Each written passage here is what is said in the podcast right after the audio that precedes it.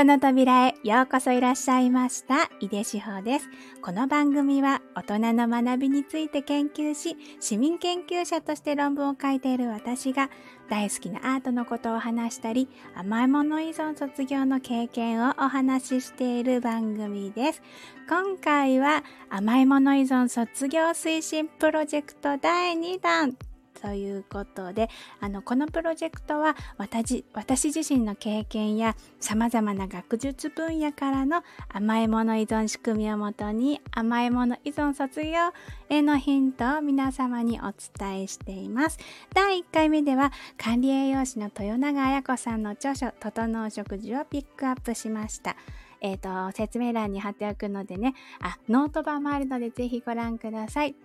そして今回はその整う食事の著者豊永彩子さんにゲストにお越しいただいて、えー、甘いもの依存卒業へのヒントをお伺いしたいと思っております。ということでお待たせいたしました。豊永彩子さん今日はよろしくお願いいたします。はい、よろしくお願いします。豊永彩子です。はい、よろしくお願いいたします。はい、ありがとうございます。こちらこそありがとうございます。あの、私はですね、普段、あの、豊永彩子先生って、あの、彩子先生っていうふうに呼んでるんですけれども、うんはい、そうだからあのおしゃべりというか今日はあの綾子先生にいろいろ教えてもらいたいなと思って、えっと、コラボというかゲスト出演をお願いしました。であの皆さん綾子先生のあのあそう綾子先生もスタイフやってるのよ、うん、皆さんあの 説明欄にね書いておくのでぜひぜひ遊びに行ってみてください。でもね、はい、一応このプロフィールをね、ちょっと私読まさせていただきたいと思いまして、えっ、ー、と、整う食事からね、抜粋してお読みします。えー、豊永綾子さん。米国 NTI 認定栄養コンサルタント。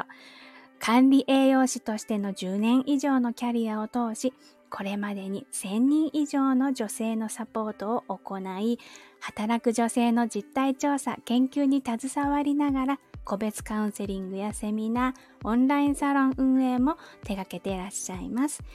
自身の大幅な体質改善をきっかけに、食習慣は根底にあるその人の体質はもちろん、思考や性格が影響していることに気づき、ホリスティック栄養学、食行動学理論、思考と脳のメカニズムなどの必要性を痛感されたそうです。日々頑張る女性が自身の可能性を引き出し、輝くためのノウハウとしてスモールステップ食習慣を考案。過度なダイエットやストイックな食生活を手放し生涯食生活を楽しみ大切な人を守れるスキルを身につけられるよう食栄養体のメカニズムなど幅広い視点での提案や指導を行ってらっしゃいます。はい。今日これはね、絶対読みたかったんですよ。これ、整う食事のね、一番最後のページかな。あの、著者紹介みたいなところにあるんですけど、皆さんぜひ、あの、全文ね、読んでみてください。で、今日はね、あの、テーマをね、2つ、あの、事前に先生にこのお話をお聞きしたいですっていうふうにお送りしてるんですけど、えっ、ー、と、1つは、タンパク質リッチっていう言葉なんです。で、もう1つは、取れる体を育むっていうことなんですけれど、今回は、あの、まあ、2回に収録を分けて、今回はタンパク質リッチについてお話をお伺いしたいと思います。あのー、私はもう結構もう豊永綾子先生にお世話になってから3年ぐらいですよね。2年？3年？そう3年ぐらいじゃないですか、ね、そうですよ多分この「整う食事」が出たぐらいにお会い,、お会いしたというかあのーうん、私があの勉強し始めてると思うのでだから、うん、私としては結構そのタンパク質リッチっていうのはもうあのあそのことも聞くとあ積極的にタンパク質取るっていうメッセージだなっていうふうに思うんですけれど、うんうんこうあのまあだからそのなんで必要なのかっていう話を今日はあの整う食事の何生整う食事みたいな感じで。リアル。そうそうそうそうそうそうそうそうそう。リアルにあのお話ししていただければなと思ってるんですけれどあの、はい、そのなんであで今回その甘いもの依存卒業っていうのが軸になってるんですけれど、うんうん体にタンパク質が必要だっていうお話なので、甘いもの依存にだってきっと、うんそのタンパク質が必要なんだろうなって思うんですけれどうん。でんあんまりそのタンパク質と甘いもの依存っていうのってその直線的に結びつかないんですけど、うんうんうんなんであのタンパク質がうん。うん。重要なのかっていうのを、うん。あ私うん。質問考えてきたんだった。質問読みます。読みます質問。えっ、とはい。タンパク質を取ると甘いものに執着しなくなる理由を教えてください、うん。教えてください、はい。ね、あの、司法、司法さんメモの中にも、あの、はいはい。整う食事の P158 ページということで。そう、そう。皆さんね皆さん、ね。テキスト。整う食事 そう。まあ、これは、あの、単刀直入によ、あの、言っちゃうと、はいあの、結局、タンパク質を取るって、タンパク質食材を取るっていうことは、まあ、いろんな栄養素を、こう、しっかりね、チャージするってことにつながるうんじゃないですか。はい皆さんなんとなくはイメージつくと思うんですけど。で、甘いもの依存って結局、あのーなんか、まさに甘いもの依存になっちゃう人って、なんか意志が弱いんじゃないかとか、あなんか私ってダメなんじゃないかとか、うん。なんかそういうイメージがあると思うんですけど、ーうん。あの、体自体が、あの、まあ、体も心もそうなんですけど、まあ、必要な栄養素が取れてないから、うん。もう依存するほどにうん、こう甘いものを欲するっていうことなので、まあ、足りないものをきちんとタンパク質食材っていうハイスペックの食材を取ることで、まあ、補って必要なものを持ってて満たされるから、執着がだんだんと抜けていくよっていうのが、もう一番シンプルなあセオリーですよね。ーわかりやすいですタンパク質がそのすごく栄養が豊富っていうのは、うん。わかりやすく言うとどういうそう、なんかね、今でこそ、なんかプロテインとか、うん。その女、女性もこう体を鍛えたりとかうん、プロテイン飲んだりっていうのが、まあ、ここ数年で当たり前になってきたんですけど、うんうん。あの、タンパク質とか、タンパク質食材とか、そのいわゆるプロテインって言われるこう粉末うん。でなんかこうシェイクして飲むみたいはなので、結局、タンパク質食材ね、お肉とかお魚とか、卵とかお豆腐とかそういうものを取ると、それ以外にもビタミンがあったり、ミネラルがあったり、うん。まあ当たり前だけどエネルギーもね、入っているっていうのが、まあタンパク質食材なので、うん。こうもういろんな栄養素が凝縮されてるみたいな。まあだからハイスペック食材とかって私よく言うんですけど、あだからなんかタンパク質取るとなんか筋肉がついてとか、タンパク質を補えるっていうのは皆さん分かってると思うんですけど、それ以外のそういうビタミン、ミネラルとか、特に女性のね、もう美容とか健康もそうですけど、まあ、甘いもの依存が起こってしまう、あの、原因になるね、こう、不足してる栄養素っていうのが補えるっていうことでね。まず、そこれがフレームになります。はいこれこれ今でも私そのちょっと気軽にタンパク質っていう風に言ってるけどこのうん。タンパク質っていう言葉とタンパク質食材っていうので全然意味が違いますよね。私私最近タンパク質って言葉を使うようになったからあんまり、あの区別して使ってなかったけどうん。ちゃんとそのタンパク質食材を取るっていう風にうん。理解ししておく文脈ですよね今のところだと。そうそうそう。タンパク質っていうキーワードがすごいもう当たり前に今 SNS とかで出回ってるんだけど、タンパク質って栄養素の名前だから、うんうんうん。ビテビタミンとかミネラルもね、うん。あの栄養素の名前だけれども、でタンパク質食材っていうのは、タンパク質を効率的に補える食材イコールお肉、お魚、卵とか、うん。まあそういうものになってくるのでうん、ちょっとここのニュアンスをね、ちょっと整理して、まずは。うんなるほどあの、うんその効率的に取れるっていうのは、うーんと食べたものがうん。うん。ちゃんと働いてくれるっていうふうに言い換えて大丈夫なとこですか？ああ、働いてくれるのとちょっと違うかもね。なんだろうな、うーんと、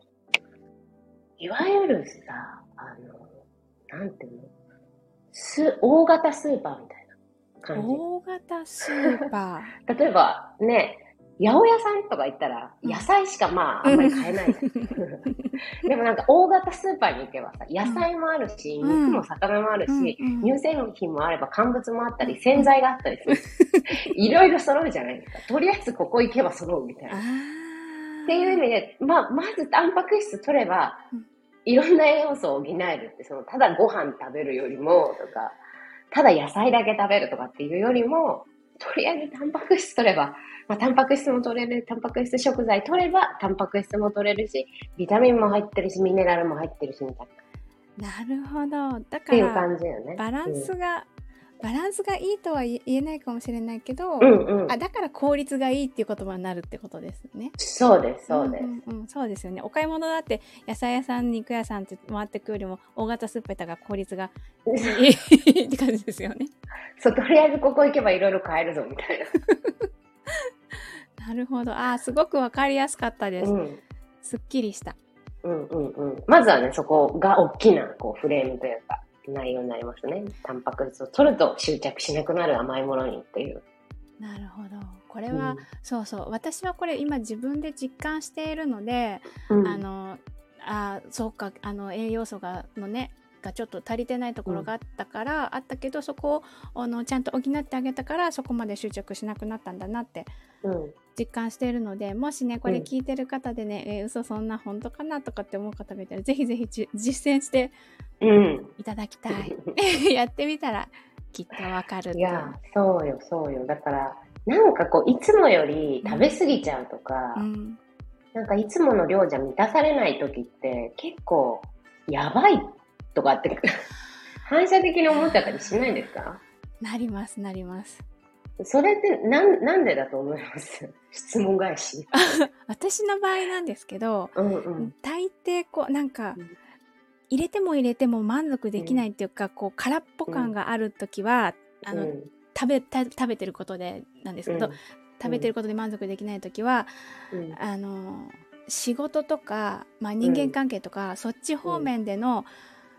うん悩みっていうか、うん悶々とした感じがうん。結構強い時うん。だからそれちゃんと向き合わなきゃいけないなっていう私にとってはサインになってるんです。うんうんうん。そうだよね。うんそれはね、多分、志保さんがすごいいろんな、あ私のカウンセリング受けたりとか、レッスン受けたりしてるからの回答だと思うんだけど。そう、3年前はこんな回答しなかった、絶対。多分今ね、聞いてる皆さんが、なんで食べすぎ、いつもの量じゃ満たされないとか、いつもよりも食べたくなっちゃうみたいなうんうん。時に、なんでやばいって思うかっていうと、あの、食欲が増えている、イコールこのまま従って食べたら太るとか、あこのまま食べたら痩せられないとか、ーそうだった。なんかもう私思う、思う。そうそうそう。それが多分、数年前の志保さんも、あの、思い込んでた、こう、方程式だと思うんですけど、違うんですよ。食欲って、うんうん。いつもレッスンで言ってますけど、うん。体とか心からのサイン、なんか何かが足りないっていうサインだったりとか、うん。っていうことなんですよね。う。ん。だからなんか食欲が出ちゃうイコールダメみたいな方程式は、ちょっと横に置いて、うん。あれなんか、ね、例えばお昼ご飯で食欲があるで出たぞって言うんだったら、あれ朝ごはんちゃんと食べたっけなとか、そうそうそうそう。そういうね、そう、あその、う。うん内観をしてほしいわけですよ。そうですよね。わ、かります。なんか、でもね、あの、うん食べちゃダメだって思ってると、そういうふうには思わ思えないんですよね。そうそうそうそうん、そう。そうそう、だからう、。ね。食べちゃダメって思わせちゃう洗脳なのよ。世の中の洗脳。だからちょっとね、危ないなと思うわけですよ。まああ私もね、実体験をしてるから、そういうね、散々。あそうでも私は、うんそそのあ整う食事の中でもそのことをお話しされてるところがすごく好きで、うん。っていう話を多分前回のところでも私してるかなと思うんですけど、だからねあのーやっぱりまあ周りの風潮というか今この、えっ、とと整えることとか、まあ、ダイエットとか、うんと健康になるためにとかっていうのって、結構その我慢を強いるというか制限を、あのかけるっていうことで、うん、達成感も含まれるのかもしれないけどそれで、あの整うっていうのが前提になってる感じがうん。私はそれにすごく苦しめられてきたので。うん。まあ制限するのが好きな人はそれはすればいいと思うし 短期間でガッとこう、あのやるっていうんだったらいいのかなって気はするんですけどうん。一生よくあのどこかで、ね、綾子先生もおっしゃってましたけど一生それする気って、いつまでやるのって感じでしょ？でも、でも私もそのダイエットしたりとか、そのね、その栄養学を学んでる学生時代だったにもかかわらず、うんえ、これいつまでやるんだろうっていうぐらいダイエットのことばっかり考えてたし、うん何かをこう頭で考えて食事してる、ね、なんかご飯食べてるっていうよりも栄養素食べてるみたいな時期があったから、わかります。だからもう本当にね、わかるんですよ、そう。すごいわかる。そううん。なんか私もその栄養素とかこう食材うん。をこれを取らなきゃいけないとか、これだけとこれぐらい取らなきゃいけないプラスこれ以上取っちゃダメ食べ過ぎあの取り過ぎとかっていうのを、あのキリキリやってても全然こう満たされないし自分の体も変わらないし、うん。うんなんか全然良くならないなっていうのがあったから私はそのうん。豊永綾子先生の、うんあのーなんていうのかな。メゾとかこう,、うん。こういう風に自分でね判断してっていうようなあもう皆さんぜひ前回のああの放送を聞いていただくのでもあとあのこのご著書をね あの購入されるのでもぜひおすすめしますが、うん、でそこでねすごくそういうことがあの前面に出ているのが私は本当に救われたし、あのたくさんね、こここの、うん、と考え方に救われる人がたくさんいるんじゃないかなと思っているんですよ。いや、本当にね、そうなのよ。あの、私も一時期、えっ、と、管理栄養士の国家資格取って、数年後、まあ、大手企業辞めて4年、5年後ぐらいかな、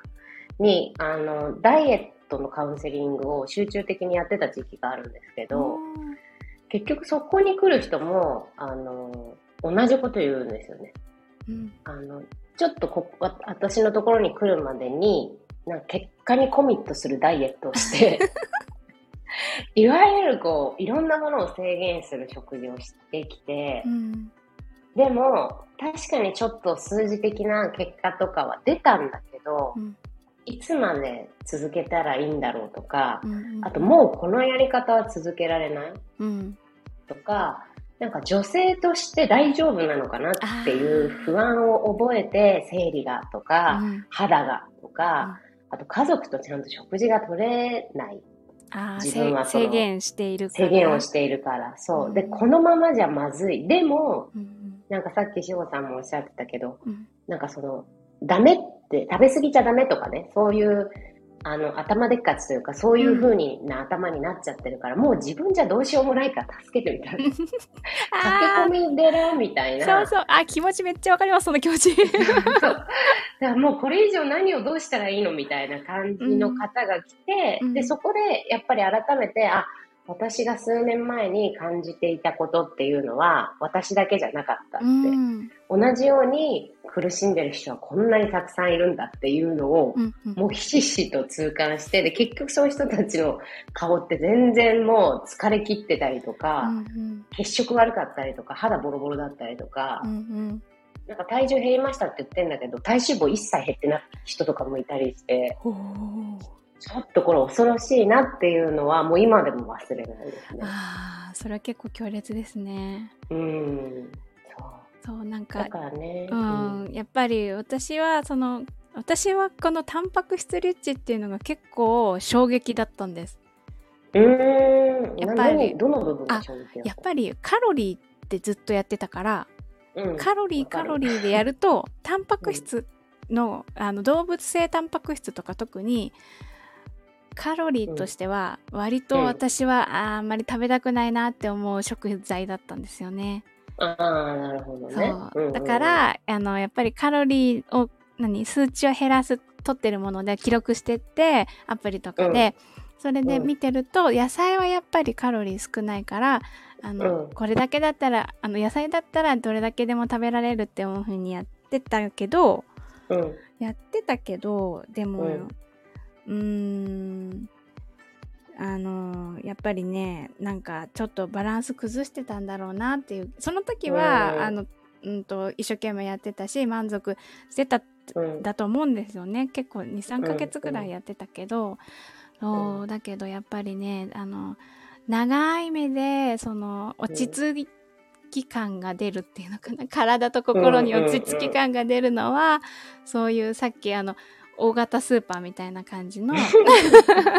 ところであのちゃんと取るっていうのが私はうん。すごく体も感じたのでうん。そうぜひって思ってあとねもう一個その鉄分の話が私はうん。このタンパク質リッチとともにうん。あの衝撃事実というかあの、うんうん私が実体験としてあのタンパク質食材をあの意識して取るようになったら生理痛がもうほぼなくなったっていうような感じになったんですよね。でそれを何かの時にポロッと言ったら、豊永彩子先生が「あそれはそうだと思いますよ」っていう話をうん。されてたのが、あれうん鉄分の話ですよね。そうですね。そうそう。だから、もうその結局世の中の健康情報とかダイエット情報もそうなんですけど、うん。あの本当にあのただ痩せるか痩せないとか、そういうことばっかり言ってて、うん。あの女性の体ってその生理機能、月経の周期だったりとか、まあ、これから妊娠出産を考えてるって人だったら、本当に妊娠をね、ちゃんと成立させられて、で、十月10日自分のお腹の中では子供を育てて、で、うん。産んだ後もその、え育児の体力ってもう本当に 笑っちゃうぐらい、もう、もうすごいかかるじゃないですか。でやっぱり子育てしながら働く人だっているし、一時的に家庭に入ったとしても、でもなんかもっと自分のやりたいことやりたいみたいな、うんうん。もういろんな、こうね、女性としての体の機能もキープしつつ、いろんなわらじ履いてっていう中で、うん。もう誰がその女性のその健康、体と心の部分のことを、うん本当に分かってんのかよみたいな、心の叫び。そう、ぐらい、あ、本当にスルーされてるんだなって思うし、うんでもそれは情報のね、あの、出方というか、うんうん別に悪気はないと思うんですよね。ああ、そうですね。そうですね。そうだし、そもそも女性自身がそういう女性の自分の体のことだったりとか、じゃあ生理周期ってねっていう話だったりとかっていうのをもう学ぶ機会がそもそもないっていうことが、まず問題で、うん私はだから、その食事のことも話もするけど、じもう女性の体のメカニズムとかホルモンの話ばっかりしてる時期だって、やっぱあったわけですよね。はい、はい。そう。だから、やっぱりそこを抜きにして、なんかその、長い目で、じゃあ、私の目の前のこの生徒さんが、本当に5年後、10年後、ハッピーでうん、生きていけるのかっていうのを考えたときに、ここ抜きで、語れるわけがないっていうのになって、はい。もうだから本当に女性の体ってねっていうところから。話したわけで、で、鉄分が出てくるわけですよ。そうですね。私はもうこれはすっごいびっくりしました。そういう、そう、なんか女性の、うん。まあホルモンの話でもそうですけど、そういうこう、栄養が、栄養うん。の話とかって、うん。食べることしか意識しないんですよね。あうんの、うん。その食べた後どうなってるのかとかって、うん。あんまり分かってないというか、意識もしない、考えもしなかったっていう感じだったので、うん。だからこのタンパク質食材とってそういう、よくわ私が求めてたのはまああの、うん。太太っちゃうのが嫌だなと思ってたりあと、うん。そのなんていうのかなダイエットのリバウンドが嫌だなとか思っている考えのところでそのうん。タンパク質食材ってなってたから、それがまさか自分の他のこう生理痛のところにうん。通じてくるとかなんか、うん。もうズボッとこうなんかこんなところからみたいな。そうそうそうな、本当にそう、だから、なんかタンパク質リッチ始めて、いたった1ヶ月ぐらいでもう、なんか生理すっごいしんどかったり、全然大丈夫でしたっていう方もいたりとかするし、そうそう、なんだ。だから、だから本当に、あの、いろんなところをちゃんと見てあげてっっていう感じ。実はその痩せる痩せないもそうだし、うんでも、あの、もうもう一つ思ってるのが、はい。痩せたいっていうのみんなあるんじゃない？ですか。痩せたいとか、まあ痩せなかったとしても体引き締めたいとか、あるじゃないですか。あるある。でも、痩せたいって結局さう、んその場だけ痩せればいいわけじゃないじゃない。そうなんですよ。で、ど、どっちが欲しいって言われたら、今痩せたね、うん体か、うんあの、ずっと太らない体、どっちが欲しいって言われたら、どっち？もう絶まあ対究、極だけど。絶対ずっと、あの、一瞬じゃないやつ。うんそう。ね、長期的に、やっぱりちょっと、最初は時間がかかっちゃったとしても、うんその、ちゃんといらない脂肪は燃やして、ちゃんと筋肉を自分の、あの、ね、食事とか運動とかそういうのから効率的にさ、うんつけて、勝手に整っていく体どうって言われたら、絶対、そう、本当それが欲しかったってなりますよ。そう、だからそのためには本当に、だからタンパク質とって、ちゃんと栄養状態、ね、あの万全に整えてから、うん初めて脂肪がね、燃えるんだよっていう体のうんね、そういうスイッチが入るわけですよ。代謝の話ですね、それは。そうそうそう。だけど、もうみんな忙しいし、うん太ってる体をすぐになんとかしたいっていうことしか、短期的なね、やっぱりそういうところに持ってかれちゃうから、うんだからなんか1ヶ月で何キロ激痩せみたいなのに飛びついちゃうわけですよ。まあね、あの、私も飛びついてたけど、本当に。わかるんだけど、でもうまく利用されてんだよね、そういう心理をさ。ああ、そうですね。うんまあそうやってみんなそう、それが手に入れたくて、お金も時間もかけたりするんですもんね。そう。だからやっぱりね、あの、ちゃんと慌てず、焦らず、でも確実にっていうところは、やってほしいなって思ってますね。ちょっと話それじゃない？鉄分の話でしたよね。いやいや、でもね、私その話すごく聞きたかったから嬉しかったです。でも、あの、うんこの、今回、あの、あんまりたくさんのことをね、あの、詰め込みめなかったけど、最後にね、あの、私、うん皆さんに絶対お伝えしたいのが、この、うんあれです。えっ、と、タンパク質食材の、タンパク質リッチのコツっていうので、あの、うん整う食事の中で、あれ、これ3つかな？うん100、えっと、手元にある方はですね、165ページなんですけど、うんそこに、えっと、3つあるんです、この。うんうんうんうん。で、まあ、それを読んでいただいて、そのうちの一つの、あの、1食につき手のひら1枚分のタンパク質食材っていう、このキーワードも私すごく、なんていうのかな、衝撃というか、あの、あ、そんなに取っていいんだっていうのと、うん。あとは、うんと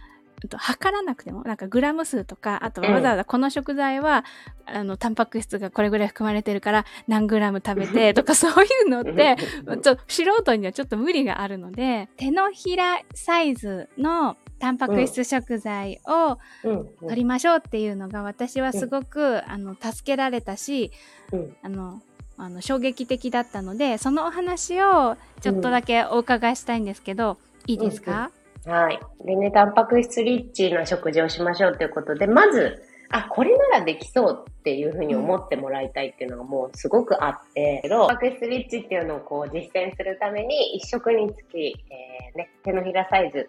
1枚分ぐらい。なので、私たち女性ぐらいだと、だいたい手のひらサイズっていうのを想定すると、お肉だと100から150グラムぐらい、ちょっと身長とかでね、サイズは変わってくると思うんですけれども、はい。お肉とかお魚をね、こうメインディッシュ、その時のメインディッシュで、手のひらサイズ分ぐらい食べると、だいたい100から150グラム前後ぐらいになるので、毎食食べるっていうことをお伝えしているので、これだったら、まあお買い物に行った時とかね、うんうんと。か、あの、うちの場合だと3人家族で、まあまだ息子は食べられないから、夫と2人ってなったら、まあうん大体1食分、例えば何か炒め物をする時とかも、2人分、大人2人分ってなったら、まあ200から300ぐらいのね、お肉とかを使って炒め物作って、うんでそれを食べれば、大体このタンパク質リッチな食事っていうのは叶えられるっていうのもあるので、まずこの手のひらサイズっていうのを意識していただいたりっていうので、始めていただきたいなと思っていて、もちろんお肉とかお魚だけじゃなくて、ちょっとお肉お魚でこの手のひらサイズしんどいなっていう方は、はい。お豆腐とか卵とか納豆とかそういうね、あの、ちょっと食べやすそうなものだったり、あと料理をね、そんなにしなくていいっていう、このお豆腐とか納豆とか、ああ、そうですね。そうそうそうなるので、まあ、そういうお肉とかお魚とかと組み合わせて、まあ、そうとにかく、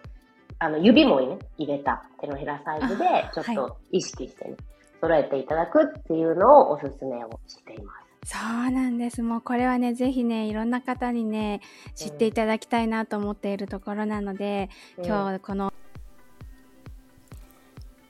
はい。途中で途切れてしまったんですけれども、えー、実はですねこの時に、えーと、ちょっと通信環境が悪かったせいか途切れちゃったんですね。綾子先生とのお話が。それでもう最後にあの綾子先生にありがとうございました。のご挨拶をこの後はしていたんですけれどもそれが取れていなかったので、えーと今ね別で私だけで収録しています。今日もこれでおしまい。なのでえー、今日も最後まで一緒に楽しんでいただいてありがとうございました。次回は、えっと、もう一度あや子先生にゲストとしてあのご登場願いますので、お楽しみに。ということで、伊手志保でした。